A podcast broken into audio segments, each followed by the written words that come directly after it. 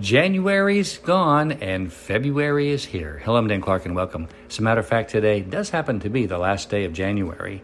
And as I get older, the months fly by. Well, what is your focus for the month of February? What do you want to end February with? What do you want to have accomplished? Where do you want to be? What do you want your relationships to be like? Or where do you want your money to be? Or what about with your children, time spent? What do you want your job to look like at the end of the month? Yes, focusing on short goals and thinking about what you can accomplish this month is very important. I'm making some choices in February so that at the end of the month, at the end of February, I will have seen the choices and the results of my focus.